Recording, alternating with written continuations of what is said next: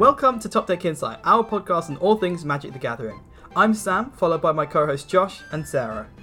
We're three friends who love MTG, and we've created this podcast to share our experience with you. If you like what we do, you can find us on Twitter and YouTube at Top Deck Insight. We also have a website, topdeckinsight.co.uk. Now let's get into the episode.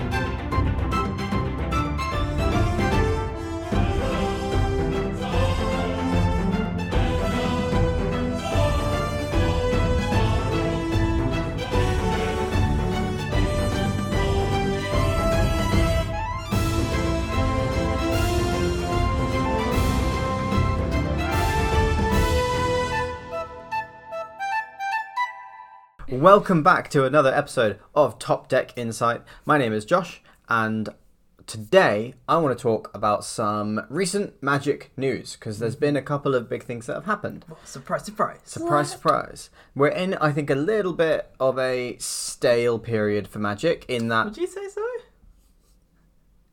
I think it's still for us. But Hmm. Yeah, for I the think so. community, it's fun because the set's just been released, Yeah. the D&D set. Yes, a set has just been released. Yeah, you're, you're right. You know what? It's just yeah, because we maybe don't play maybe it. it's just stale for me because of the way that I've been consuming Magic, which Yeah. is something that I want to talk about as well. But for now, let's update people on bans. Let's talk about those. So first off, earlier this month, Hull Breacher was banned in Commander uh, by the Commander Advisory Group. So, for those that don't know, uh, the rules of Commander are not actually dictated by Wizards. They're actually decided by the CAG, or the Commander Advisory Group, which is a group of people who are separate from Wizards. Um, and they come together and advise and define all of the rules. They choose what is banned and not banned, uh, any rules changes that need to be amended for Commander. They're kind of in charge of it all, and it is a separate entity to Wizards. Um, so the Commander Advisory Group banned Hull Breacher uh, earlier this week, and if you're if you're following Magic, you may have missed that because it wouldn't have been officially announced by Wizards of the Coast because they don't make the rules for Commander, uh, which is probably why some people might actually not know this. Yeah, and I'd just like to mention as well, because we did recently do an episode on the Commander ban list. Those cards were ridiculous, so Yes, that's having true. a Yeah. recently banned card in Commander. I think before that it was Lutri, that would have been the latest one, and that was banned before it even got released. So Yes, Lutri just couldn't be in Commander. no, Clearly, it was too overpowered. Um, argu- arguably, well, we knew that Hull Breacher was going to be really powerful. So let me read this out. It's uh, it is two and a blue for a Merfolk pirate creature. It's a three-two, and it has flash. It also has. If an opponent would draw a card except the first one they draw in each of their draw steps, instead you create a treasure token.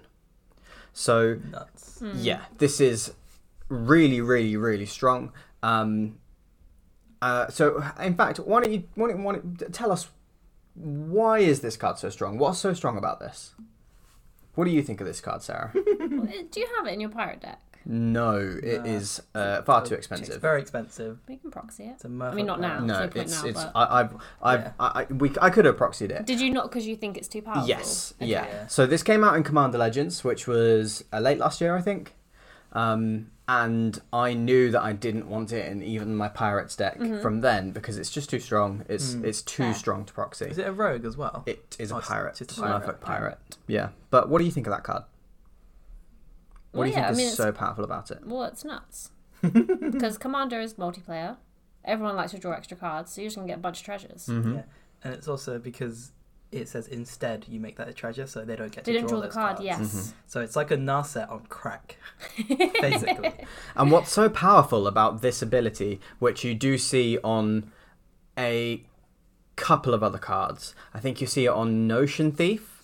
This a similar ability. yeah, and on Narset Parter of Veils, Yeah. this effect where if your opponents would draw any extra cards, they don't, and you get something for it. yeah, Um, what's so powerful about this is its combination with wheel effects. Wheel effects in Magic are effects yeah. that make every player at the table discard their hand and draw some amount of cards. If you have Hull Breacher on the battlefield and you play a spell that makes everybody discard their hand and draw seven new cards or something, mm-hmm. none of your opponents get to draw. Instead, you draw seven new cards, and And if you've got three opponents, you make 21 treasures. And they all lose their hand. And yeah, they just discard their hands. So for the price of like three mana for a wheel spell, Yeah. you can play that as well. So you can in total spend about six mana to just ridiculously overpower everyone. Yes. Yeah, that is. Yeah. You're you probably know, and- winning. If you do that, Oh, yeah, you you're, you're winning, aren't You you? just For sure. Oh, 100%. 100%. I'm glad yeah. you never got it. like six mana to um, discard each opponent's hand, draw seven new cards, and make 21 mana. Mm. Like, that is absolutely ridiculous. And that's the top end of this kind of card. Um, what's so powerful about Hull Breacher, I think, is is the flash element as well. Yeah. Um, so Narset and Notion Thief, they have a similar ability, Hmm. and they are really strong in Commander. Notion Thief is four mana. hmm Narset, I think, is three. Yeah, Notion Thief lets you instead of an opponent drawing a another card for their turn, I think you and that opponent draw a card, or, or you just draw a card, or Something like that. I can't quite remember. Yeah. It's quite a it up? cheap card. Um, it's in my rogues deck. It was, I was in the going to pre-con. say, I think. Uh, Yeah, Notion Thief is in the recognise pre-con. Um, I think it's something along those lines where it's like a quite a weak, weak, weak statted creature. Notion Thief is two blue black for a human rogue creature. It's a 3 1. It has flash. And if an opponent would draw a card except the first one they draw in each of their draw steps, instead, that player skips that draw and you draw a card. Yeah, right, okay. which That's is still really good. Really Yeah. good. But Yeah. that costs like 15p. But it, yeah, it being it being blue black and four mana Yeah. makes it way harder to use in Commander than Hullbreacher Yeah. because Yeah. it's much more likely to not be in your commander's colors. Mm-hmm. Um, four mana is a lot more than three. Yeah. It doesn't sound like it, but it really does make a big difference. It being that one extra mana. yeah. Um, also, Notion Thief is a bit more fragile. Uh, I can't remember. Hubbridge was a 3 Is it 2. 3 Three, 2? I two. think, yeah. This is a Yeah. 3 1. You know, actually, it, it's a little bit more fragile, Just a but tiny not bit. really. Not really, Yeah. It's still, it's still an overall worse card, for sure. Yes, definitely. Um, and yeah, that's what's so powerful about Hull Breacher. If somebody plays uh, a divination, you know, they could play th- pay three mana to draw two cards. Mm. You flash in Hull Breacher, you make two treasures, and they don't get to do anything. Yeah. Uh, it can be really powerful just flashing it in at the right time. It it negates some of the most powerful cards uh, and early plays and things in Commander, like Rhystic Study, Esper Sentinel, all these cards that draw you more cards, which is a really powerful thing to do. Um, Hull Breacher just shuts them off, and it's also got really good types as well. Pirate Yeah. is well, pirate's not so good, but, But Merfolk is a really good type. Yeah, yeah, Yeah. exactly. It's got good good types for tribal decks, um, and all of that contributes to Hull Breacher just being a cut above all of the other cards in its kind of in its in its scene. Um, it's much better than Narset. Also, whilst both of them both of them are three mana, Narset can be attacked down Yeah. and it's e much easier to remove. Mm-hmm. Yeah. You have to have removal for Hull Breacher. You can't attack it down. Yeah. Um, and that makes a big difference too. So Hull Breacher is just better than Narset because it's more resilient, better than Notion Thief because it's cheaper and easier to play. Mm-hmm. And so all of the cards in its class, it's just a little bit better than. Yeah. Um, and whenever you have a card that's just a little bit better than everything else that does a similar thing, that is what creates a very powerful magic cards. Like some of the most powerful cards in Magic are only a little bit better than their, you know, their their Yeah. competition. Mm-hmm. Um, and I think all of that coupled with the fact that this is a this is an oppressive ability. It's Yeah. an ability that is very powerful and stops your opponents from doing something, which is pretty mean thing to do. Yeah. hmm And not just it's also like it, it affects everyone on the board. And, you know, the more players you're against, the better the card becomes. Yeah. And those kind of cards can be kind of kind of BS when it comes to Commander, I suppose. Like when you look at a card that's like, oh, it's like a 2020 creature or something, but that could only attack one Attack person one at a time. person, you know? yeah. It's not nowhere near as good as affecting everyone. hmm Uh, so yes, there's just a lot of lots of uh, turn value in it. Yeah. Yes. Yeah, definitely. uh, so yeah, Hullbreacher has been banned in Commander. The Mhm. Commander Advisory Group have decided to do that. Um, what do you guys think of that banning? Do you think That's that fair. it's justified? I think so. I mean, I, I don't really like when cards get banned. Yeah. Hmm. It kind of. Well, this is not so bad, I suppose. But like when they bring cards out straight away and then they get banned straight away, I'm like, did nobody realise? Does everybody that work at Wizards not really understand how magic works? This is the thing because it's similarly it's because Wizards didn't choose to ban it either. Yeah, Um, yeah, it's a little bit it's a little bit different, and yeah, I think it has just been. Uh, I mean, since it came out, like what was it, a year ago or two years ago? Has been out. How long's it been out for? What? Breacher? Hull Breacher, only late last year. Late last year. Commander so, Legends. so a little under Right. a year then. I don't know. Um, yes.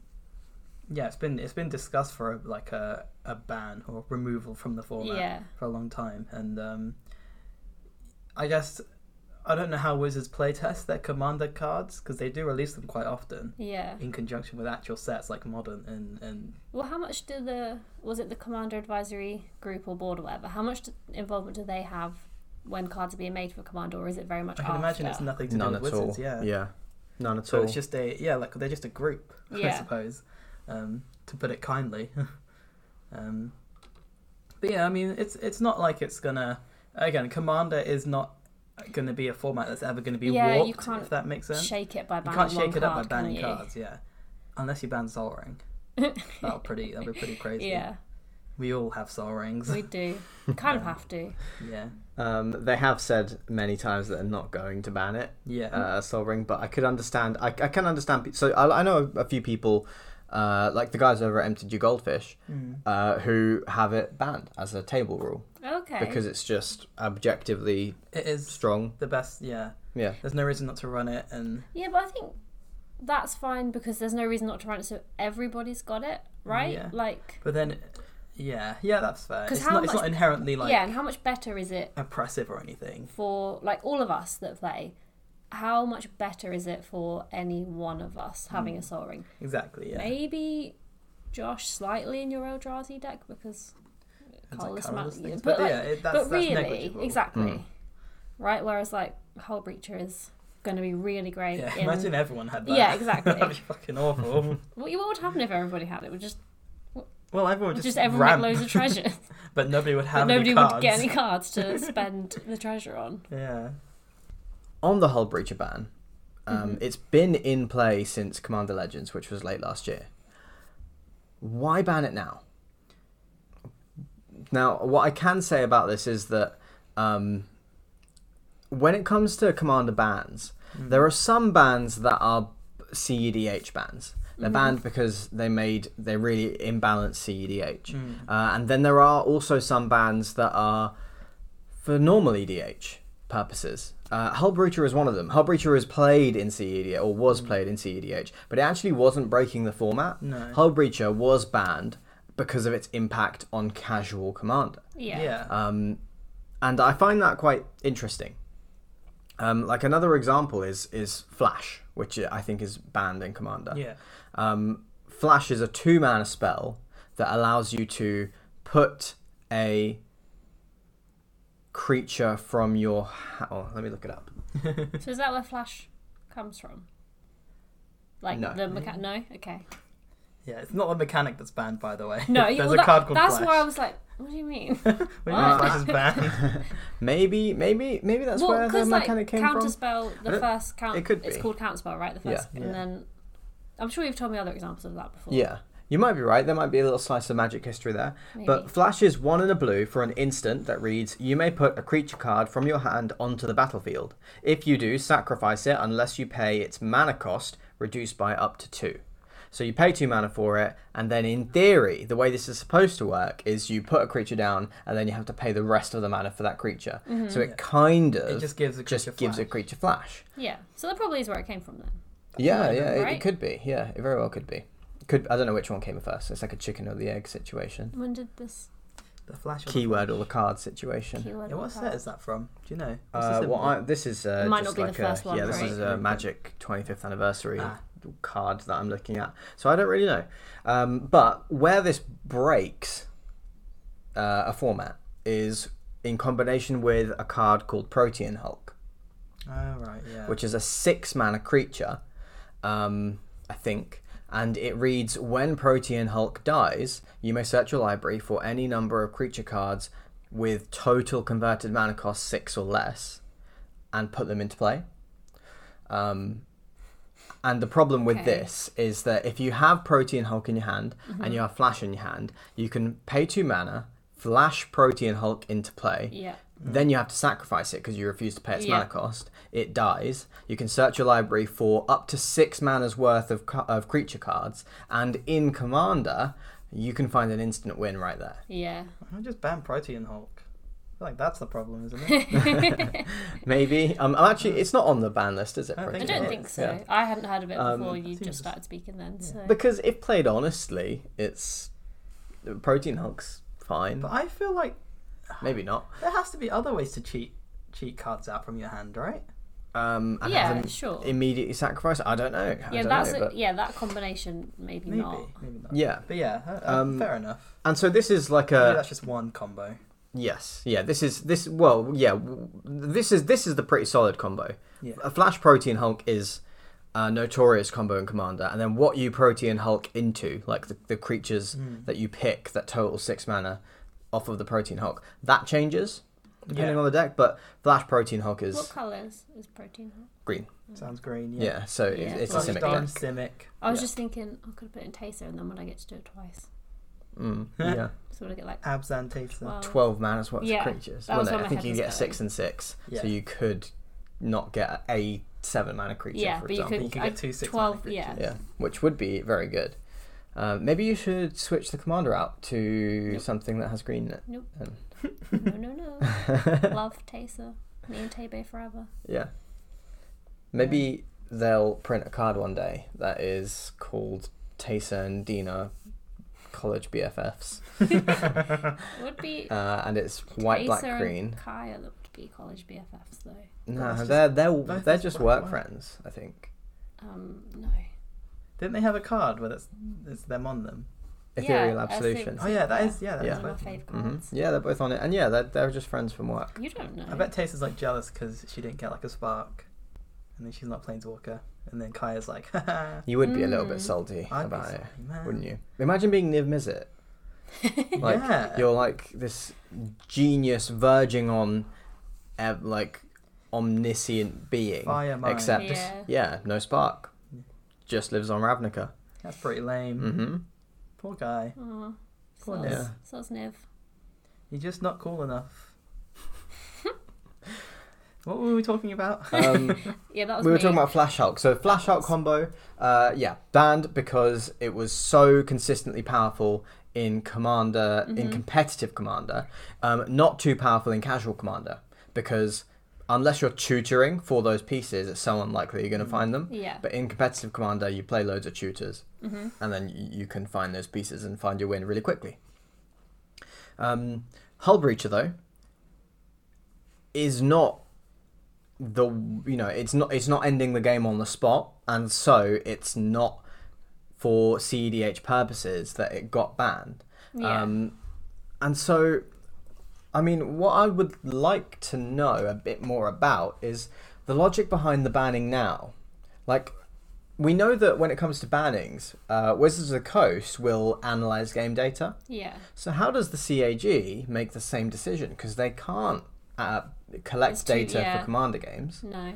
Um, Maybe that's why it takes longer. mm, actually, that's a, that's a very good point. Maybe that is why it took six months for them to decide to ban it. Well, yeah, because if a good card comes out in standard, like everybody, well, select people will all play it and build decks around it, and then it's very obvious that it's broken.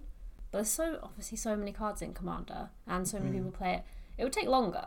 I, I feel like the people that are in the Commander advisory group obviously will play Commander, so maybe after they all play in their multiple different play groups and play against people, then they just kind of naturally realize that a card is too powerful yeah. from playing themselves rather than analyzing game data.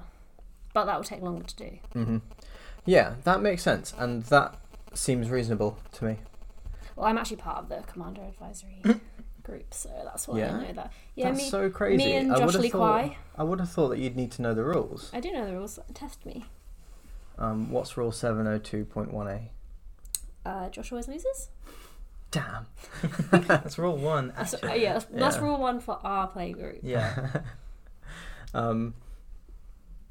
Wait, Uh, is Josh Lee Kwai on the Commander Advisor group? yes, he Mhm, is. he is. That's cool. Yeah. That's how I know about it because Yeah. of Command Zone. Mm-hmm. That's pretty cool.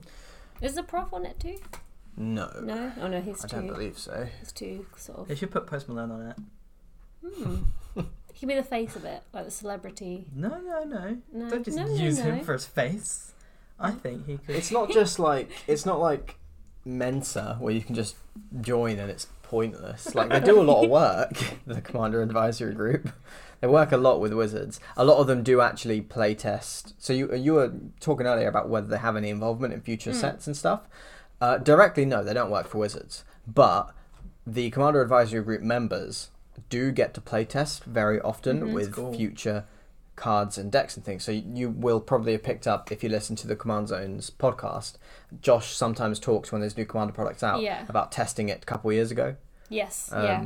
That's cool. yeah. So they do. They're very closely involved with Wizards, but they're not employed by Wizards. hmm Well, yeah, they're an independent body. Yes. Yes, that is the purpose. Uh, so speaking of bannings and how Wizards does them, hmm um, Brainstorm has been suspended in Historic. Mm-hmm. So this was announced in a banned and restricted announcement this week, and it was the only change that was announced. Mm-hmm. Yeah. So, what did you think of that announcement? Are you surprised about Brainstorm being banned? Was there anything else that you thought Wizards might bring up in that BNR? Well, yeah. I thought there was going to be some Pauper news because Pauper apparently is a little bit. I mean, we, we only really play Pauper with each other, Mhm. so our Pauper meta game is like mono green. but um, yeah, from what I can see from like Pauper community, is there are in, they're in need of some bannings. Um, Storm cards are notoriously banned in Pauper just for being so powerful, Mm-hmm. and there is a brand new Storm card which is taking Pauper by the By storm storm. Mhm. um, which is Chatterstorm, which is as simply as the two mana. I don't know if it's an instant, um, but it's a one green spell which creates a one one squirrel. Chatterstorm's a good name for a podcast. Ooh, Chatterstorm. it is. oh my gosh, that is a great name. But it's Yeah. yeah. Anyway. than the other name. Yeah. We're not going to reveal the chapter. Ooh, Ooh. spoilers. Oh, spoilers. um, yeah, so Chatterstorm is a one green instant all sorcery. I can't remember off the top of my head, but it creates a one one green squirrel and it has Storm, which means it copies itself for the number of spells that have been played this turn already, Mhm. which is pretty powerful in Pauper because um, you know if people, especially if you were playing like Affinity and you play like four Frogmites or something. Yeah. This is like end step. I create like twelve squirrels. Yeah. Yeah. and then it's like, uh, yeah, it seemed. It seemed like a lot of people in the pop community were calling for that ban. Um, nothing from Wizards. Uh, maybe maybe it'll, it'll just be soon. They haven't thought Yeah. about it much Mhm. yet. Um, and also there were people discussing some sort of ban to Affinity.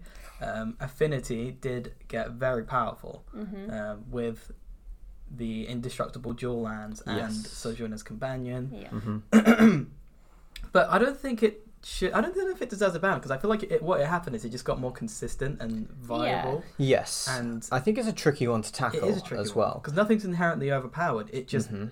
works as a deck now. Yeah. Yeah, I think Yes. that. Um, so looking at, I've been keeping my eye on Pauper Affinity lists, and uh, one of the best things for me that came out of Modern Horizons 2 was um, Etherium Shaper, or is it Yeah. Etherium Sculptor? Etherium the one that Sculptor, makes the I think. birds. The spinner. Thopters. Uh, Etherium- makes Thopters. Etherium Spinner, Spinner, that's yeah. it, yeah. Uh, Etherium Spinner, which is a uh, two and a blue for a creature that uh, has the ability, whenever you play a spell with converted mana cost four or greater, Mhm. you make a 1 1 Thopter artifact. and it's an artifact itself as well. It's an artifact creature. Yes. It's not. oh no, it's not. It's Is it not? No, it's not. It's the only one Oh, in Yeah. the deck that isn't I lied. artifact, Mm. apart from eight. Um, and yeah, that that creature I thought was going to be a game changer for Affinity, Mm. and people were playing it heavily to begin with. But Mm. recent lists have been taken out. It Yeah. seems like people seem to be now favouring pretty much the old Affinity lists, but with the extra four Sojourner's companions Mhm. Yeah. um, as the as really the, the only change, and that is really just it's just so. It's as you said, so consistent, Mm. so Yeah. refined. Like you can just dump spells out of your hand and then fling an Yeah. ATOG at your Mhm. opponent, and it's it works so much more consistently. Uh, so what do you ban in that list? Do you ban Sojourner's Companion because it really isn't doing that much, and the deck will then become probably the Etherium spinner deck, which was Yeah. really strong too. Yeah. Um, do you ban one of the artifacts that is used? I don't think so because there are loads. Yeah, we. Can't, I don't. Yeah. Yeah, what you would could you ban? you could replace them for uh, a whole bunch of Yeah. yeah. There are loads of options there. Um, I I don't. Do you ban The fling? entire land. I don't. The entire land base. Yeah, you can't you can't ban the Can't land ban the base. land. Um, if you ban the ATOG, you kill the deck, Yeah. and that would be a shame, in my opinion. Like I Yeah. think that banning the ATOG just kills the deck instead of nerfing it, and I do think that we should be looking to nerf the deck, uh, not just completely kill it. I Yeah. think Sojourner's Companion will be a fair nerf, to be fair. Um, it having eight top end because there are eight, eight, eight top end kind of cards in that deck hmm um, Mm. is a lot. Like the way the way that deck can lose is not having enough power on the board and not having enough beefiness. You know, it, Mhm. it, it, it makes loads of artifacts and gets the affinity count really high. Um, but then you, you know you run out of things to play with it, and I think that's where the weakness in the deck is. And now that's kind of just been shored up.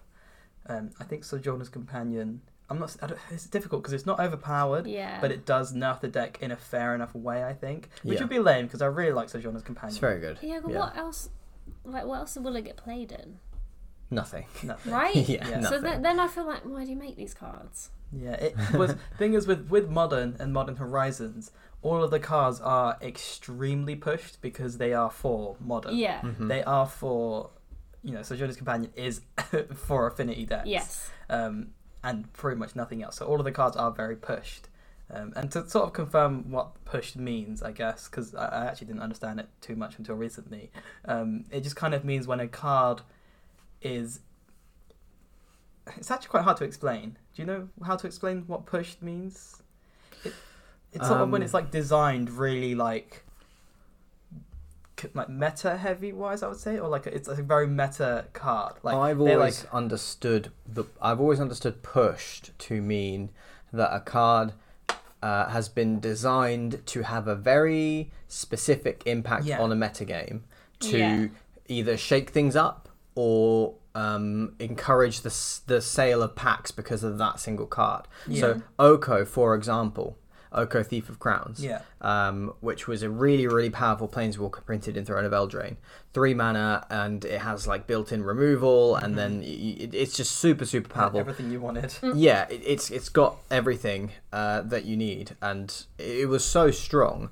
Uh, and I would consider that a pushed card Yeah. because um, everybody was talking about it, and people were buying Throne of Eldraine packs to Yeah. to get Yeah. an Oko specifically, uh, and I consider that push. Yeah. But I think that it feels like Wizards printed this insanely powerful card, thinking if we put this in packs, make it a mythic, people will eat that shit up. People Yeah. will keep Yeah. buying packs. Um, and then, then of course they banned Oko because it was so strong, and that feels like a pushed card to me. Yeah. Yeah. Um, I think another example of a pushed card uh, I guess in Uro recent in history. Theros as well. Uro, I think, was pushed. Yep, That I feel that like. was like the only thing that sold Theros packs. Mhm. Um, and then because they were like, all right, let's wait. Well, let's wait until it gets close to like a year, and then we'll ban it. Like they had no reason to, to keep it unbanned, Yeah. except for that it was selling Theros Mhm. packs Same with Omnath. and Omnath. Um, Omnath got banned quick though. Omnath, oh, yeah, it did, but Yeah, but it was the I feel thing like a pushed card is a card that any any player can look at and think that's too strong. Mm. This shouldn't be printed. yeah. And you know that Wizards know that, Mhm. and you know that they're printing it to sell packs. Yeah. That's what I consider a pushed card. Okay, that's more fair. That makes sense. And then yeah, I guess you can say Modern Horizons is is purposely pushed cards Mm. because it well obviously the packs are first of all very expensive Yeah. and you can look at all of the cards in, in Modern Horizons 2 and think like you know they they are supposed to shake up They're stronger. the- Yeah, they're just stronger, aren't they? yeah It's a stronger like even like things like Strixhaven um kind of like a flavor thing same with the D&D set and mostly focused on printing you know flavorful cards cards that are like cool and, and look snazzy but they don't necessarily they're not necessarily powerful i guess Yeah. Mhm. i don't want to like mix pushed with powerful because it's not always the same It's not. I, I think maybe another way to look at it is if we look at Demi Lich, mm. Modern Horizons 2 card that. Um, no, Demi Lich is D&D Oh yeah. Yeah. Uh, uh, so AFR card that Um, so with Demilich, you know, you could look at it and I, as I think you should with a card, you could look at it from a design perspective and think, hey, this is a really cool new tool in Spellslinger strategy decks. Whereas with Demilich, you look at it and think, this is basically printed for the Izzet Phoenix deck. Um, so if there is a prominent deck in a popular meta and a card is printed that is just perfect for that deck, that feels pushed to me. Yeah. Yeah. Um, what what I think you should think when you look at a powerful card is this is a really cool new tool for this particular strategy of deck. You know, you shouldn't Yeah. you just shouldn't think, oh man, this this top meta deck has just got this brand new custom printed card that does exactly what they want. yeah. And That's that was so that another really good example of a push card um, would have been Questing Beast as well from Eldraine. Mm.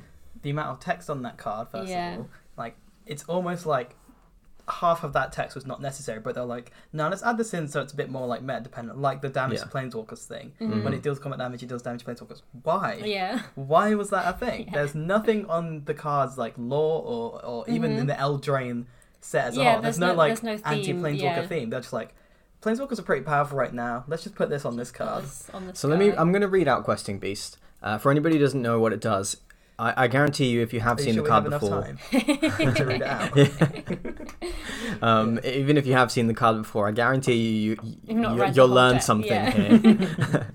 uh, so it's called Questing Beast. It's two green green for a legendary creature. That it's a four four, and it has. Vigilance, Deathtouch, Haste. Questing Beast can't be blocked by creatures with power 2 or less. Combat damage that would be dealt by creatures you control can't be prevented. Whenever Questing Beast deals combat damage to an opponent, it deals that much damage to target planeswalker that player controls. That's so much text I've already forgotten the start of it. Yeah, it's so it's it's Vigilance. Just there's just so much. Yeah, it has vigilance. It has deathtouch. It has haste. It can't be blocked by creatures that uh, have power two or Yeah. less. When it deals combat damage, it deals that much damage to planeswalkers, and the damage can't be prevented. And it's just like it's ability after ability Yeah. after ability. and it's it's it's irrelevant abilities as well. yeah, There was Yeah. no there was no like Eldraine theme of, of Yeah, none not of being that by two on. two power or no. less. or there's no like reason for it to have deathtouch. Yeah. There's Yeah, no reason for it to prevent uh, Combat damage, yeah, or to, to, non-combat to damage. stop Yeah. Yeah, there's no reason for it to prevent the prevention of combat yeah, prevent damage. the Like, prevention. it, it just it feels like abilities have just been slapped onto the card without thought in to response Yeah. push to the it. Yeah. Yeah. Um, it was of course the set. Well, not quite. It was two sets after War of the Spark. Mm. Um, War of the Spark was legal at the time uh, Yeah. when it was printed, and War of the Spark had tons and tons of planeswalkers. Yeah. So I think it was supposed to be planeswalker hate. That's the thing, yeah. However, you could remove literally half of the abilities and Yeah. change and not change that at all. Yeah, even just a, a four mana vigilance, deathtouch, haste creature is enough to beat planeswalkers. Because Yeah. haste is really good against planeswalkers because they can only use abilities on their turn. Um, unless it's the new Teferi one, which is. Irrelevant. but yeah, so that, that Questing Beast is a great example of a really pushed card. Um, and I guess so to the original point.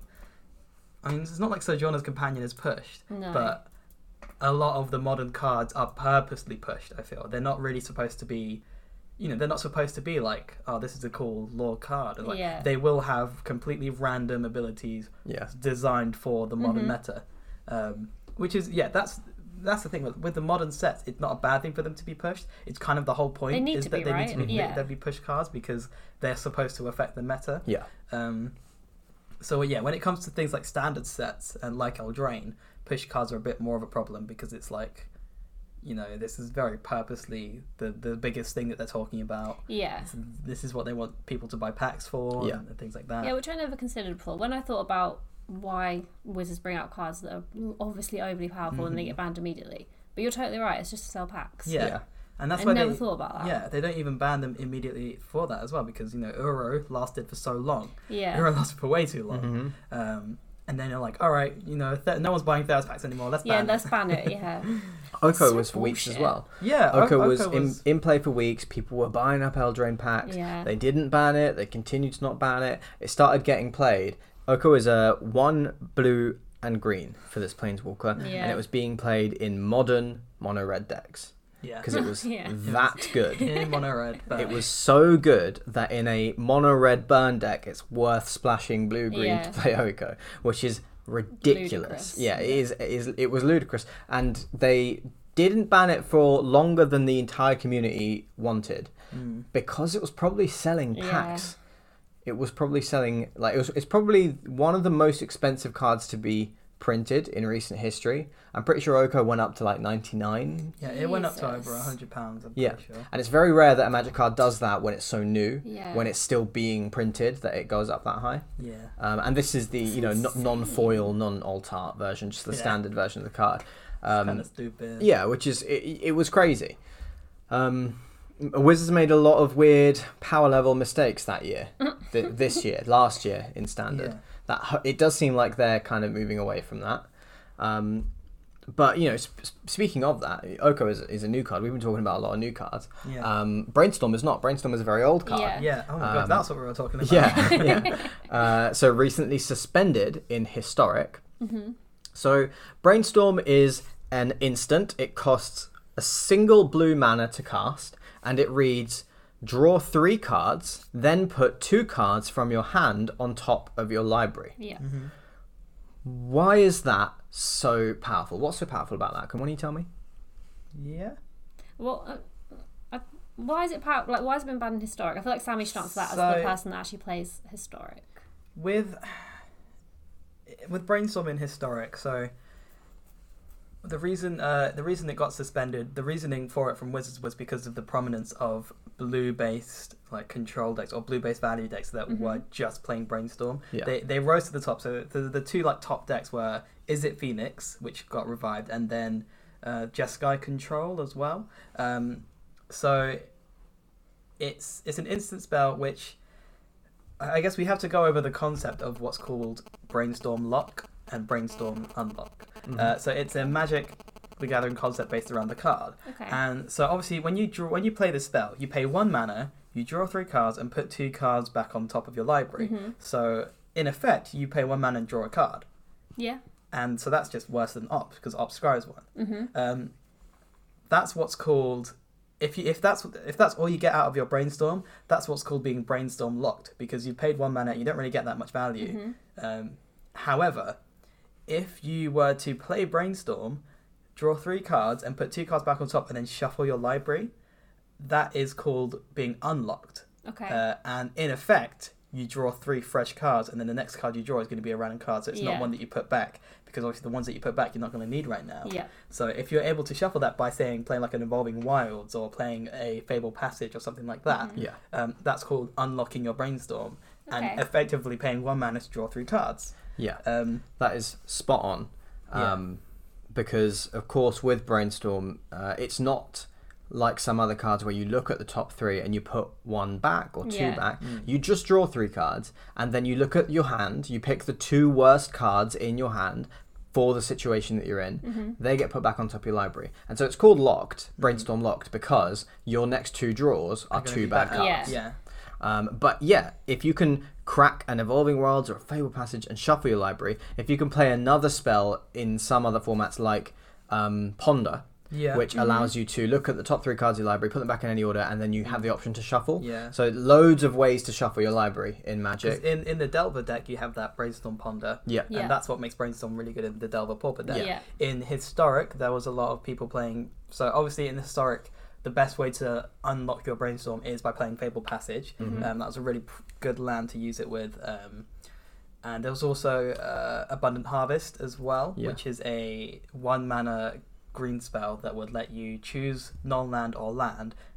Uh, and you reveal cards from the top of your library until you reach one of those. Mhm. So you put back the two cards you don't want. So say you put back two lands, and then you just pick non-land, and it gets rid of those two lands that are on top. Yeah. Um, there's yeah, there's there's there's, there's lots of ways to make brainstorm really good. Mhm. Um, and yeah, in historic, it was just a little bit too powerful, I think, because being brainstorm unlocked isn't necessarily that powerful you know, it's not it's not banned in Pauper. Yeah. It's, it's in Pauper. It's in Modern. Oh wait, is Brainstorm in Modern? Uh, no, It's not in Modern. it's not. Never mind. But um, for historic, which is a little bit lower power than I, I, I would say than things like uh, the things like modern and pauper, for because Mhm. pauper's a lot more powerful than uh, historic. Being able to flash draw three cards. Um, and at instant speed and, and have those three cards. It was just r- way too good for Mhm. blue based value decks Okay. like Phoenix. Um, and yeah, so the suspension was was was very you know it's very likely that they were going to do that.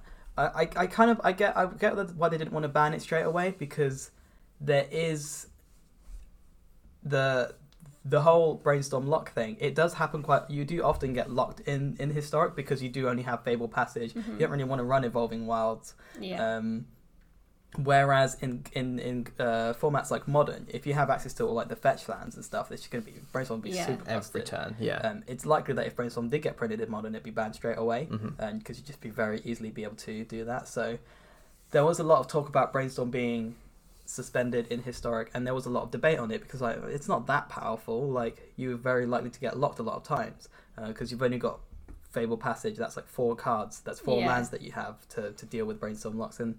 Yeah, it it was difficult for the, the community to decide, I think, on, on the verdict. But um, what Wizards have done with the suspension instead of just straight up banning it, what that means is they'll it's not playable in historic right now, and they'll Mhm. they're basically keeping a really good eye on historic uh, for the next like month or so, and just looking at what happens to the format when brainstorm isn't in there, okay. seeing if the two decks still are at the top or if other decks are now able to see prominence because of it. Um, and yeah, it's it's a matter of waiting until they decide if it was good enough, if it was Mm. good Yeah. enough ban. So in their BNR announcement, uh, Wizards actually had some interesting stuff to say about Brainstorm.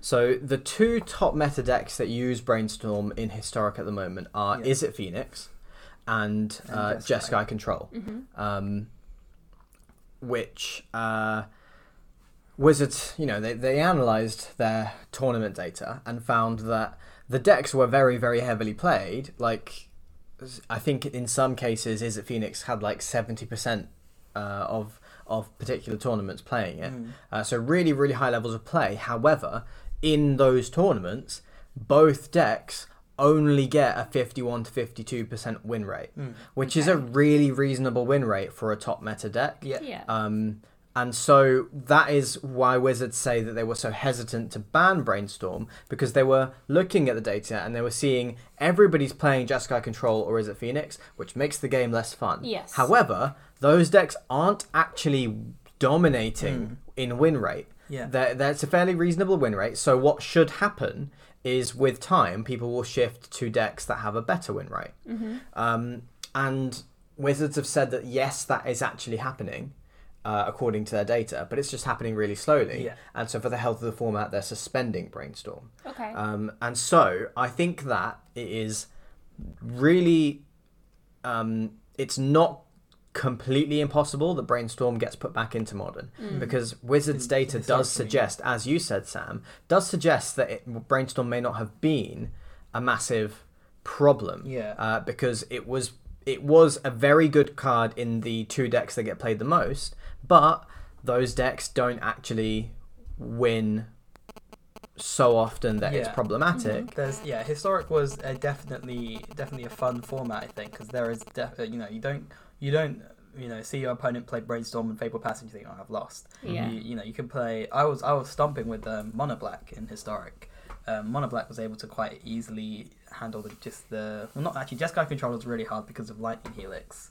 Um, lightning helix is also pretty busted, but um, you know the mono black deck I was running. I think I nearly I nearly made I got it to diamond, but then the season ended and I was like I can't bother to go back up. Yeah. Um, but yeah, like there was definitely a prominent, a prominent, no, prominent amount of other. That doesn't make sense, does it?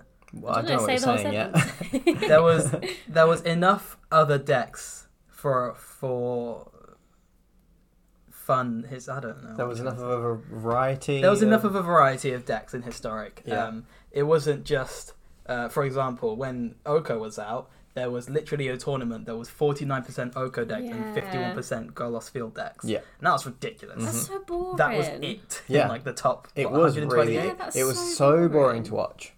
I Then didn't didn't um Gruul win in the end? Javier Dominguez win with Gruul. He was like the one person in the top 128 that wasn't playing either of those Mad. decks, Mhm.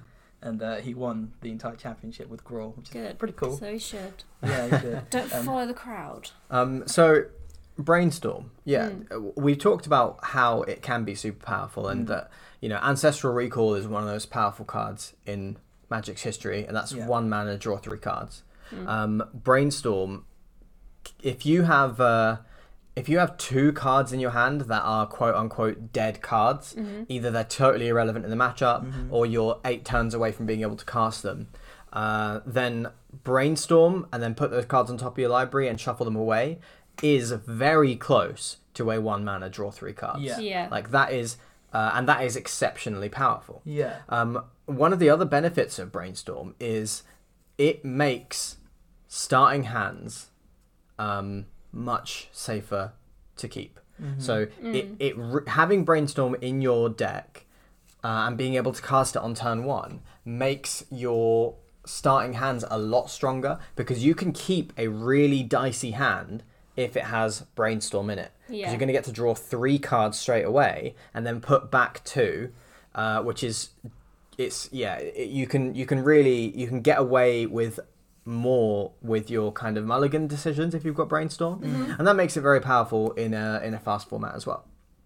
um, so that's some of the logic behind why wizards have made the decision that they've made Mm. um, and i think that based on what they've said it sounds to me like suspending it was the right idea yeah, Yeah. um, suspending does just mean that it's banned effectively it's the same as a banning except wizards try not to take banning very lightly Yeah. Yeah. um, a ban is supposed to be a serious thing that is not just done and undone flippantly and so they use the term suspend so that they have the option to unsuspend it Yeah. Uh, they, they need to see what effect it has yeah. on the 'cause metagame.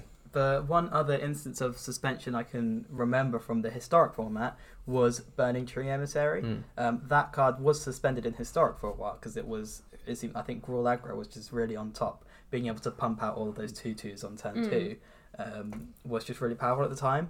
Uh, but the Wizards made the right choice in suspending it, and about a couple months later, I think it was like, all right, we can come back in, Okay. uh, and it's still legal in historic to this day. Yeah. and it's not taking over anything, Yeah. which Mhm. is fair. Um, so yeah, I think they made the right choice in suspension. The only bad thing that comes from it is that not everyone doesn't get their wild cards from Brainstorm now. They have to wait until it gets banned if Yeah. it does. Because when a card does get banned on Arena, you get uh, wild cards if you had that card Oh, do for. you? Yeah, you get the Oh, wild okay. card back, Oh, that's cool. uh, which is cool. So you know, they don't you don't get a wild card straight away, Hmm. but yeah, it'll be interesting to see. is brainstorm rare on arena It is a rare. okay because Only it's common in real life yeah, it's a common normally, uh, but it's only available through the Strixhaven Yeah. Archives bundle, which is Uh, yeah. why it's a rare, which is super Mhm. stupid. It is, yeah. The, the wild cards are a bit because it's still really cheap in paper. Yeah, Brainstorm. it's. I mean, yeah, it's a common, Mhm. um, as is many of the other archive archive cards, which is Mm. yeah. I don't know why they. I mean, that was just a pretty lame move from from the Strixhaven Archives. It was very much a hey, spend your wild cards on this and then give us more money. Yes. Yeah. However, it was really good for paper magic. Mm. I, I stand by that. Yes, the Strixhaven archives, the way that they handled the rarities, really wasn't ideal for arena players, Yeah. but it was a really good thing for paper players to get new artwork for old Mm. cards.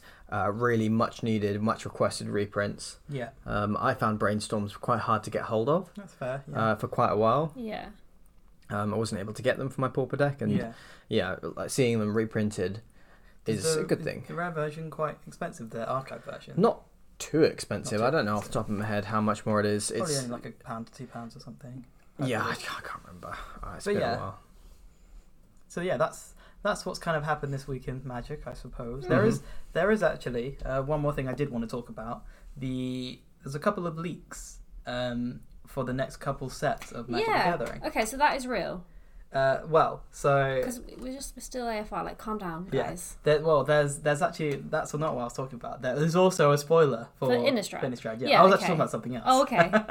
something even more. So there was a spoiler for Innistrad, um, but I think it's the Innistrad Commander, so not actually part of the set. Right. Okay. um, and it's one of the face commanders.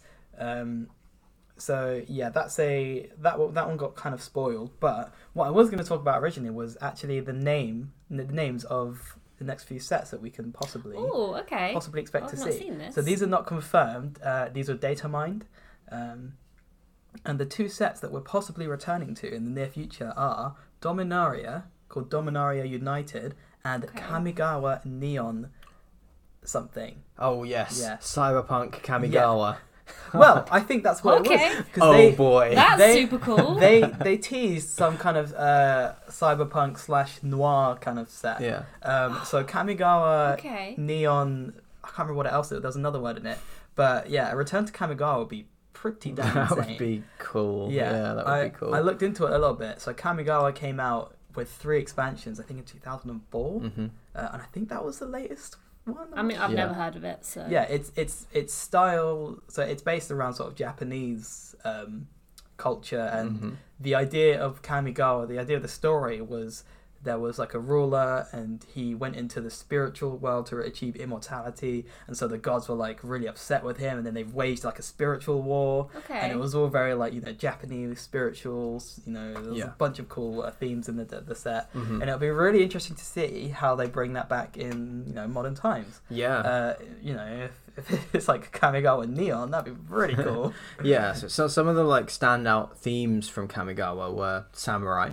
Yeah Um, we had Moonfolk, uh, which is a very, very under-supported tribe. folk tribe Yeah, Tamiyo is a Moonfolk, yeah Oh, yeah. um, and there are like maybe ten other Moonfolk cards, um, but it's a really cool kind of creature tribe that doesn't Kamigawa see much support. horsemanship I think it might have. It That'd be Oh, so bring cool that if back. returned. Horsemanship. Bring it back. Return of Horsemanship. Yeah. Um, and it had arcane as well. It had splice Yes, onto arcane splice. and, and Right. arcane arcane spells.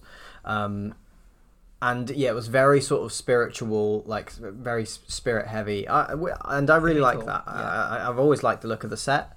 Uh, so I would be very excited about that. Yeah. That sounds dope. I'm looking forward to finding a bit more about it. hmm Uh, what was the other one? And Dominaria United. Oh yeah, So I'm I'm I'm into That a return to. Dominaria. It will be it's Dominaria is classic magic. yeah, It is just the last time we were classic. on Dominaria was before Ixalan, Yes. which was just before War of the Spark. Right. So is that right? Mm, actually, no, no. It, I'm pretty sure it was Ravnica, Ixalan, Yeah, it was Ravnica. Ixalan, then Ravnica again, and Dominaria was before that. Didn't Ixalan wasn't it Ixalan Ixalan then Ravnica Ravnica? Didn't the Ravnica sets come out one after the other? Oh, that seems more likely. Because they actually. yeah, I think it was yeah, but, bef- Ixalan. but, but before all of that was Dominaria. Yeah, so so Dominaria, the two Ixalan sets, the two Ravnica sets, and then War of the Spark.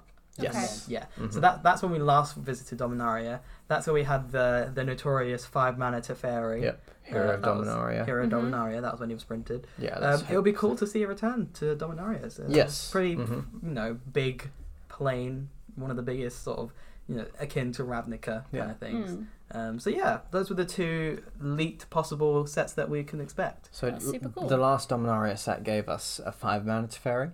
War of the Spark gave us a three mana Teferi. So I think I think we can expect to see a one, One mana mana Teferi. Teferi. Well, yeah, we had four mana Teferi in the Teferi set, the, the M21 Mhm. set. Blue white hybrid mana with uh Yeah. well So- no, Teferi first we'll need two mana abilities. Teferi. Little, little baby Teferi. Baby Teferi. Yeah.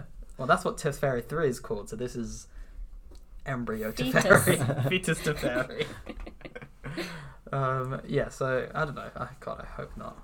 no, me no, too. no matter what they put on that card's text, a two mana Teferi is going to be overpowered. We all know it. Yeah. They could say like plus zero, lose one life, and that'll still probably be overpowered somehow. Um, but yeah, so that's possible. We'll see. If that is the truth, though, the next standard rotation is going to be stacked. Like you've got Innistrad, you've got Zendikar, you've got so you've got Zendikar. What was it? Kaldheim, Strixhaven, and then D and D set. Innistrad, Dominaria, Kamigawa. It's going to be insane. I Mhm. think it's going to be really fun. Yeah. Um, I think so. I, I- so I, there was an article that I read just before we started, which I can't really remember, so it's probably not a very good thing to talk about. um, uh, about the next rotation and how it's looking, and uh, how a lot of the community is really looking forward to Eldraine and Ikoria oh rotating yeah, out 100%. because they- they they have. I, I so I, I touched on this at the start of the episode, but I have really gotten bored of uh, of playing standard Yeah, and uh, and things like that. boring. Yeah. yeah, over this year. I don't know whether it's just the way that I like to play Magic has changed, or because this standard that we're in has just not been fun. It's been it's been a slow burn of Eldraine being on top, and then when Ikoria came out, it was like, oh, now it's Eldraine and Ikoria, and it's just been those just two been that. sets Yeah, for like the Mhm. past. Like y- your deck wasn't good if you're not playing a companion, yeah. and if you were if you weren't playing a companion, your deck had to be insanely good. Mhm. Like it had to be like a straight mono red win on turn Yeah. three. Mm. and deck building was basically just well, are there any adventures I can cram in in these Yeah. colors? Yeah, can I make my card count fifty six instead of sixty? yeah. that was what it was about. And uh, yeah, it. I don't know. It, it's going to be very exciting to see uh, rotation happen, hmm and yeah, because cuz as well because in historic where it'll that'll be the only real place that Eldraine and Ikoria will see play. Mhm. I don't even know if they will see play that much because they don't right now. Adventures aren't amazing in historic, even though you have things like Lucky Clover and Escape to the Wilds legal in there, and uh, you know companions aren't too prevalent in historic either. Um, so yeah, hopefully we'll just never see them again. I would Um, like to see adventures. I would like to see Eldraine again. I did Yeah. like the set thematically, yeah. um, Yeah. and I did like it. Um, like They right just- after it came out, I Yeah. think I, I did enjoy it uh, to an extent. But yeah, they they, they, they just They really they just did- overpowered the Yeah, adventure, they didn't did. they? Like, Yeah, they did. Lovestruck Beast. Every time I read that card, I'm just like, this is a three mana five five, which also you can pay to make a one one, and it's not in your hand that you can cast it from exile, so it can't be hand hated. And also you can have a one mana creature that draws you a card when you pay three mana to make a five five, Yeah. and it's just like, what the. F- this card is ridiculous. absurd. Yeah, It's absurd. And yeah, so you know, and again with Bonecrusher Giant as well, it's just such a perfect two mana, three mana play. Mhm. Mhm. Like no matter what, that's just consistent. Yeah. and powerful. Yeah. Yeah. They just needed to do the adventures a bit less powerful than that. They, Mhm. they were just a bit too overpowered. Um, and even the one mythic rare one, Brazen Borrower, that was powerful for a while. That doesn't see play anymore. No, it Yeah. Nobody doesn't. Nobody plays Brazen Borrower, and that was meant to be the OP one. Yeah. And, yeah, I don't know. They just they they they met, they missed they missed the mark with adventures, and yeah, it would be cool to see see them again, but just done correctly. I say. Mhm. Mm. Um, so yeah, that's that's all I have uh, about the the next few sets. Okay. Well, and, uh, I think we should close off there. Yeah. We've touched on a bunch of the new stuff that's going on in Magic the Gathering at the moment. Uh, Uh, so let's make a small toast to the future of Magic and the new With our water standard. bottles. with our water bottles. Yep. We can share this one, Josh. Cheers. Cheers. Cheers.